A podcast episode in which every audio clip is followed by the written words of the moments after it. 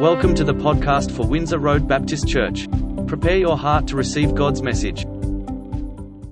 Very warm welcome to all of you to church this morning, and of course, Merry, Merry Christmas. Uh, it's great to have your company, and to those who are not able to join us physically, a Merry Christmas to you as well. Those are joining us online, it's great to have your company as well. Did you know that there are 10 cities around the world that have a psychological disorder named after them? Brisbane, fortunately, is not one of them. They're grouped uh, under three categories. The first group of syndromes is referred to as the hostage city syndromes. The most well known being the Stockholm syndrome. This is when hostages develop a bond with their captors. Lima syndrome, the opposite of Stockholm syndrome in terms of its dynamics, is when captors become sympathetic toward the hostages. London syndrome, the opposite of both Stockholm and Lima syndromes, refers to hostages becoming argumentative toward their captors. Not a very smart idea. Under miscellaneous city syndromes, we have Amsterdam, Brooklyn, and Detroit. Uh, maybe you could do some research uh, sometime today when you're sick and tired of food. Or give yourself a break you know, during a break in between meals or something. The final category of syndrome is called the tourist city syndromes. Jerusalem syndrome, first reported in the 1930s, is a psychological breakdown uh, that, that affects about 100 people visitors to Jerusalem every year. Jerusalem syndrome, first reported in the 30s, is a psychological breakdown that affects about 100 tourists uh, to Jerusalem every year. Sufferers believe that there's some important biblical figures, uh, with a few even preaching on the streets. Florence syndrome is an acute behavioral reaction triggered by the anticipation and then the actual experience of Florence's cultural richness. Between 1988 and 1995, 51 visitors traveled to Venice with the intent of killing themselves. In fact, 16 succeeded. For these visitors, according to Italian researchers, the city for them represent uh, or is considered to be a city, a symbol of death. That's the Venice syndrome. The final tourist city syndrome, relevant to our sermon this morning, is the Paris syndrome. So it was first coined by a Japanese psychiatrist working in Paris in the 1980s. According to the Japanese embassy in Paris, Paris syndrome sufferers affects on uh, Paris syndrome affects on average 20 first-time Japanese visitors to the city of lights per year, impacting people from other nations as well. Sufferers of Paris syndrome experience a crisis, an extreme form of culture shock because the experiences of Paris have been vastly different to their expectations the problem is serious enough that the Japanese embassy in Paris maintains a 24 hour hotline to assist Japanese tourists with this condition. Symptoms include depression, anxiety, acute delusional state, dizziness, sweating, hallucinations, and feelings of persecution.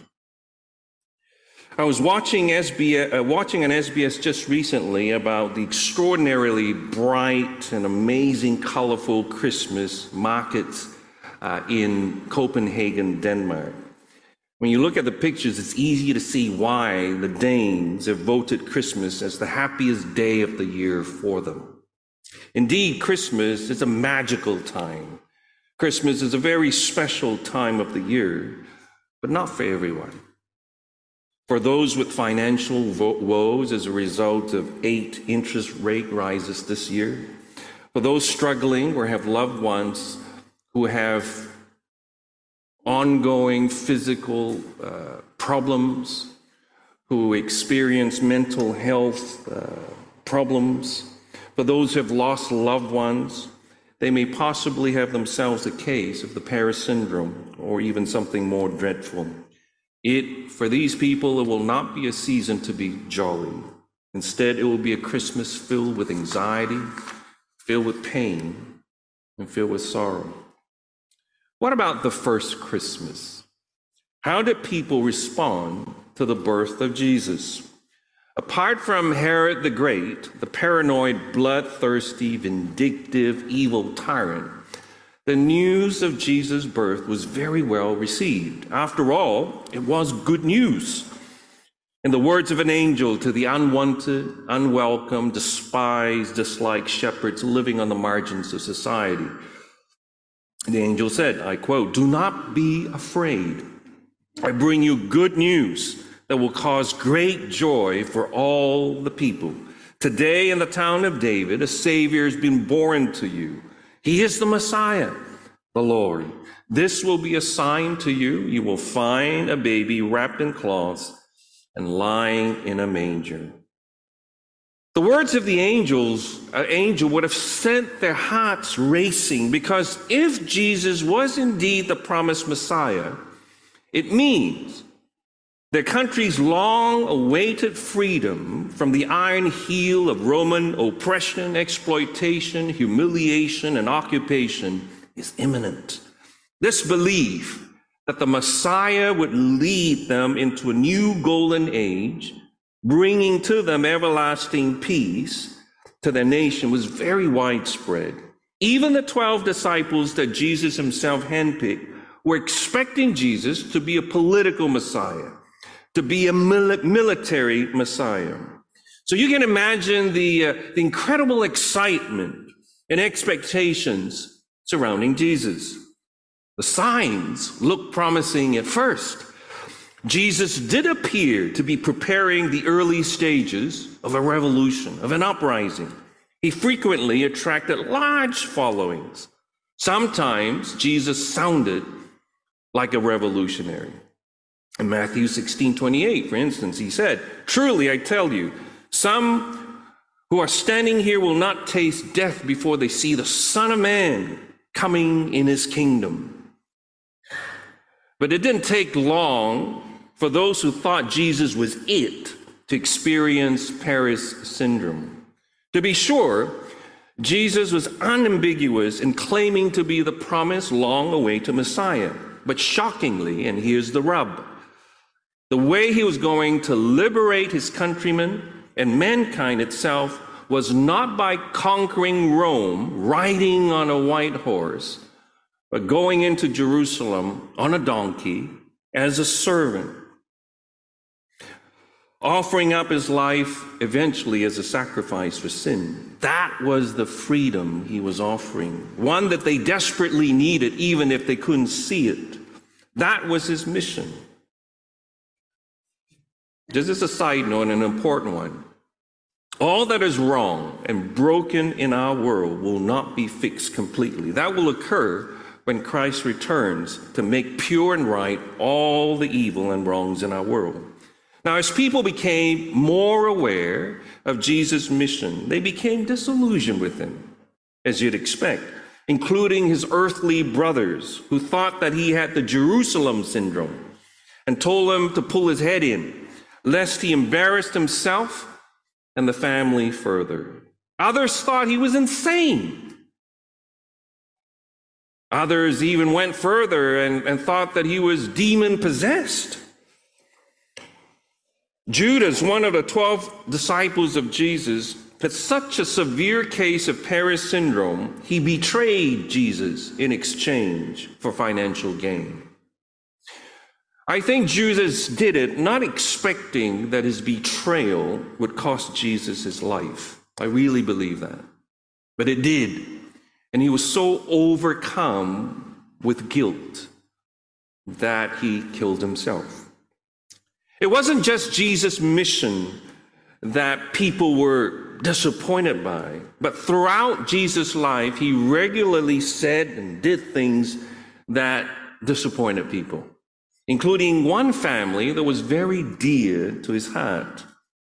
When Lazarus became ill, very ill, His sisters, Martha and Mary, sent word out to Jesus in the hope that he'd heal their brother. They fully expected Jesus to do this. After all, it was something that Jesus regularly did for strangers. How much more friends and families dear to Jesus' heart? They said to Jesus via messenger, Lord, behold, he whom you love is sick. They weren't dropping a hint. They were just saying, He whom you love, Lazarus, is sick. So come on to where we are and fix our brother's health issue. While Jesus was at another town, about a day's journey away. In response, Jesus did the only thing people would do for someone dear to their hearts. He stayed where he was for another two days. Bit of a puzzling response. Bit of a, I don't think it's a bit of a disappointing response. If you were Mary and Martha, you'd be, what on earth are you doing? This is someone whom you love. And upon hearing this news, you decide to stay where you are for another two days? By the time Jesus got to Lazarus, he had been dead for four days. His body had started to decompose and smell. Martha and Mary, baffled and confused, said to Jesus when Jesus arrived, If you had been here earlier, our brother would not have died. Jesus, if you had been here earlier, our brother would not have died. Now, for those of you who are familiar with the story, you know that the story has a happy ending. Jesus did raise Lazarus from the dead. But Martha and Mary didn't know that at the time, nor did they expect Jesus to raise Lazarus from the dead. They were expecting Jesus to heal their brother, but not raise Lazarus from the dead. My educated guess is that we have, or are, or will experience Paris syndrome when it comes to God. We have found Him wanting, haven't we? In meeting our expectations. We have doubts and questions about His character, about the way He does things. Why does He answer some prayers and not other prayers? It seems like when we've needed Him the most, God has gone AWOL. How many of you felt like that? Don't raise your hands. I'm sure all of you have, will raise your hand, or will not, maybe not today, but at some stage later on. Yes, he's gone AWOL. Our desperate pleas for help has been met with deafening silence or unhelpful or inexplicable delays like the one Mary and Martha experienced. Maybe life has dealt you a bad hand like I alluded to earlier. A marriage that you're not happy in, a marriage breakup, losing your dream job, not being able to start a family, and you've been trying and trying and trying, and the like. Just last week, I read about a lady who gave birth to a stillborn daughter when she was 36 weeks pregnant. That's very late in the pregnancy and to be giving birth to stillborn daughter. How devastating that is. What about a Canadian couple, inspiring couple, might I add, Sebastian and Edith, whose three of their four children have been diagnosed with a rare genetic condition that will render them completely blind by midlife. And there's currently no cure, effective treatment to slow down the progression of this condition. What's Christmas going to be for these people? The Bible is clear, folks, that pain and suffering are not a matter of if. In fact, Christianity was founded through the suffering of our Lord Jesus, not in spite of it. And this is in such contrast with pagan religions that say, do things for God. There are things you can do for God. If you live right, do right, say right, then suffering won't happen to you. Suffering don't happen to righteous people, to do-gooders. Karma. Do you believe in karma? Guy ran into our car on Friday, Thursday, Friday, and said, Oh, I believe in karma. Do good, and you'll be rewarded. Do good, and your life will go well. Well, Christianity makes no such promises. In fact, Christianity says the opposite thing. Look at Jesus. He did good, he said good, but he got crucified. Jesus himself could not be any clearer when he said, Here on earth, you will have many trials and sorrows. That's a promise. Here on earth, you will have many trials and sorrows. But take heart, take heart, for I have overcome the world. So, what did Jesus mean by when he said, Take heart, I have overcome the world? Now, one of the metaphors to describe Jesus is light in contrast to darkness. When Jesus began his public ministry in one of the first sermons he preached, he quoted an old prophecy by the prophet Isaiah about the Messiah in Isaiah chapter 9, verse 2. He said, The people walking in darkness have seen a great light. On those living in the land of darkness, a light has dawned. Note that the Bible doesn't say from the land of darkness a light has dawned, but upon the, uh, the land of darkness a light has dawned. You see the difference, big difference.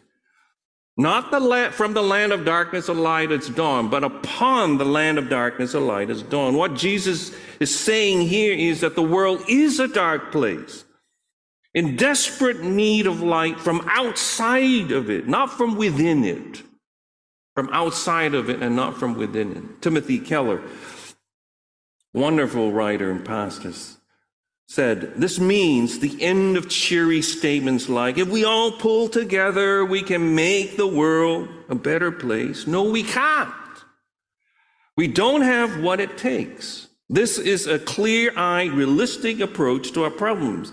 It's not rah rah optimism, yet it's not pessimistic either, because there is hope and certainty, and a certainty that God will eventually destroy all evil. This means that suffering is not meaningless, it's not random or hopeless, like one atheist writer for Sydney Morning Herald who wrote, blankety blank happens to all of us. There is no rhyme or reason. Life is random and unfair. Additionally, while all that is wrong and broken in our world will not be fixed completely on this side of heaven, Jesus coming as a baby and dying on the cross as a man means that he has begun the process of reversing all of sin's psychological, spiritual, physical, societal, and environmental corrosive and destructive effects.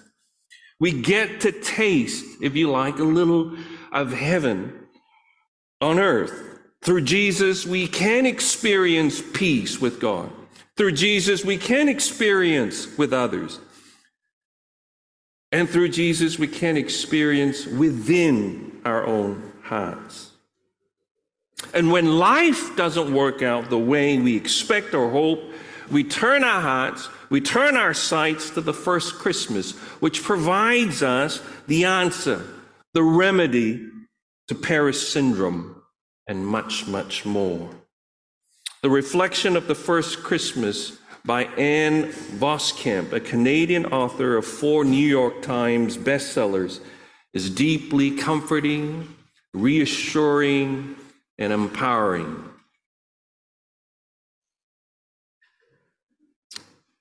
She writes So God throws open the door of this world and enters as a baby, as the most vulnerable imaginable because he wants unimaginable intimacy with you. What religion ever had a God that wanted such intimacy with us that he came with such vulnerability to us? What God ever came so tender we could touch him, so fragile that we could break him, so vulnerable that his bare beating heart could be hurt. Only the one who loves you to death. Only the one who loves you to death. This is what Jesus meant when he said, But take heart, I have overcome the world. Darkness and hopelessness will not define you. Jesus' light will, if you open yourself to it. His promises, His goodness, His faithfulness, His love, His hope, His finished work on the cross. Hear the words of the angel again about the significance of the first Christmas delivered to the unwanted, unwelcome, disliked shepherds living on the margins of society. Do not be afraid. I bring you good news that will cause joy, great joy for all people. Today in the town of David, a Savior has been born to you. He is the Messiah, the Lord. This will be a sign to you. You will find a baby wrapped in cloths and lying in a manger. And the shepherds responded in Luke chapter 2, verse 17. Then the shepherds told everyone what had happened and what the angel had said to them about this child. And all who heard the shepherd's story were astonished. I want to close our service with a couple of beautiful prayers that I've uh, combined, composed by individuals whose names I do not know. For you, feel free to join me as I pray this aloud. It's on your screen. Would you stand?